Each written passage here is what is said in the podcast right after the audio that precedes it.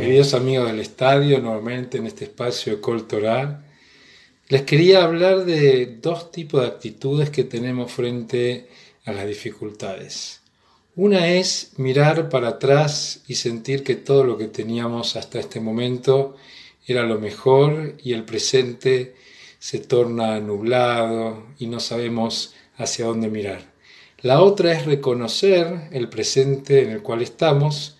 pero sentir que tenemos la posibilidad de mirar hacia el futuro con optimismo, sabiendo dónde nos encontramos. Y eso le pasó al pueblo de Israel en el desierto, cuando miraban hacia atrás y sentían que querían volver a Egipto por lo que comían, pero también pasó en el desierto que hubo un líder que se atrevió a mirar más allá de la caja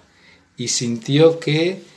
la esperanza tiene que ver con reconocer un momento, no mirar todo el tiempo y decir qué teníamos antes, sino qué podemos ahora conseguir y cómo empezamos a pensar en el futuro.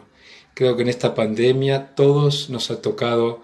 reconocer que algunas cosas cambiarán para siempre, pero también que podremos transformar muchas cosas para mejorar y sentir que aprendimos de este tiempo.